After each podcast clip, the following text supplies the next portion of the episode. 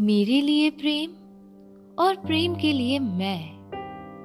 ठीक उतने दूर हैं, जितनी दूर कागज़ पर समांतर खींची दो रेखाएँ, जिन्हें मिलाने का जिम्मा चार पंक्ति की छोटी सी कविता ने लिया है।